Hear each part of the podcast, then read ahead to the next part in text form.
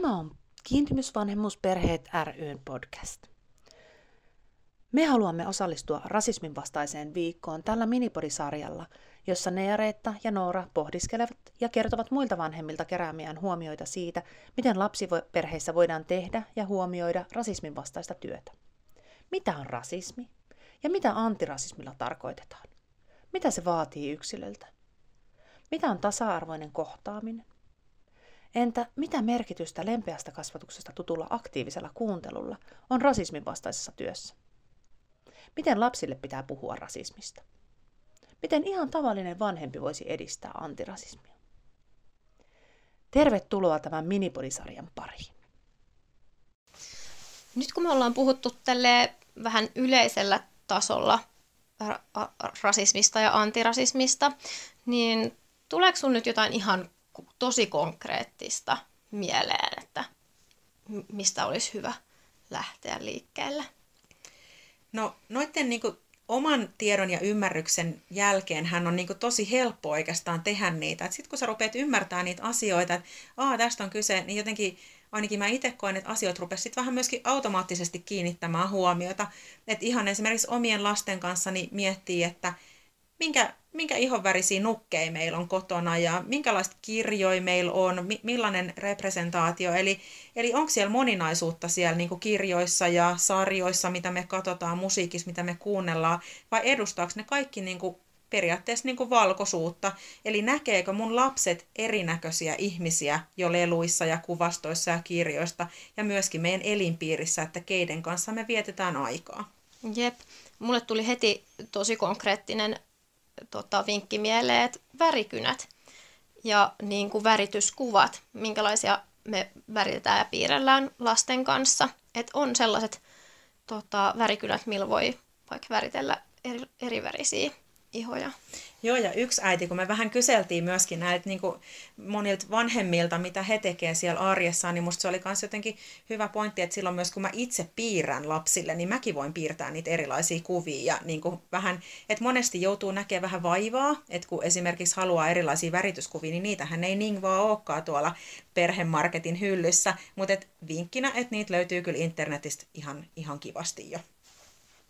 Ja siis on hyvä vaikka, yksi hyvä vinkki muuten on, että pyytää ja toivoo lasten päiväkoteihin tai kouluihin myös sitä representaatio, tai ihan vaikka jouluna tai kevätjuhlana, niin antaa lahjaksi sinne päiväkotiin jonkun kivan kirjan, mistä löytyy representaatiota. Joo, ehdottomasti. Että sitä helposti jotenkin miettii, että no kyllähän nyt koulut ja päiväkodit tekee sellaista tärkeää kasvatustyötä ja kyllä siellä osataan huomioida nämä asiat, mutta asia ei kyllä itse asiassa ole niin. Ja kyllä myös päiväkoteihin ja kouluihin tarvitaan antirasistista kasvatusta ja siitäkin voi itse asiassa kysyä, että hei, että miten tämän päiväkodin osaaminen näiden asioiden tiimoilla oikein on. No valitettavasti ihan ruskeat lapset kokee rasismia, mutta onko sun mielestä tarpeellista puhua myös valkoisille lapsille rasismista? No kyllä, ja ehdottoman tärkeää. Että musta jotenkin tuntuu, että hirveän moni ihminen ajattelee, että ei tarvitse puhua asioista, jotka ei kosketa itseä. Mutta se on kyllä tosi tärkeää, koska lapsi ei voi tietää, mitä ympärillä tapahtuu, jos ei siitä kerrota. Ja nimenomaan, että kerrota etukäteen, että ei vasta sitten, kun jotain on tapahtunut, niin selitetä. Koska lapset kyllä esimerkiksi saattaa hyvinkin vaistuta, että hei, tässä on jotain outoa tai tämä ei tunnu mukavalta. Tai tässä niin vaikka päiväkodissa tapahtuu joku, joku juttu, mutta ne ei löydä sille sanoja. Niin sitten jos vanhemmat on puhunut siitä, niin lapsikin tietää, että hei, tämä on nyt tätä ja, ja mä tiedän, että tämä on väärin. Ja, ja voi niin puhua ihan ylipäätänsä siitä, että ihmiset ei ole tasavertaisia maailmassa, mutta et, mut et me voidaan tehdä asioita sen eteen, että me ei haluta ajatella niin ja me halutaan toimia niin, että kaikilla olisi hyvä olla. Joo, ja tuli vielä mieleen, että myös jos lapsethan tosi usein kysyy rohkeasti, heille ei ole välttämättä niin kuin ennakkoluuloja tai muita, että ne saattaa niin kuin kysyä kysymyksiä, jotka tuntuu aikuisista vähän oudoilta.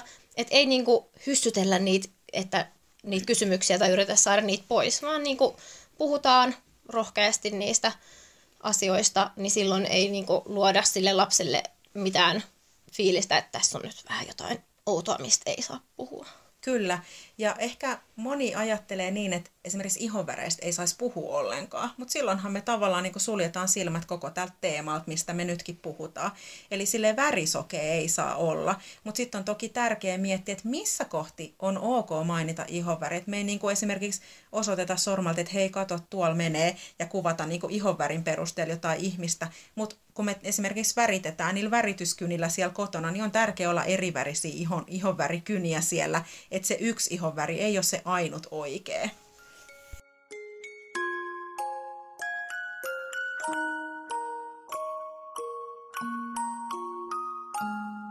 Kiitosannekuus.fi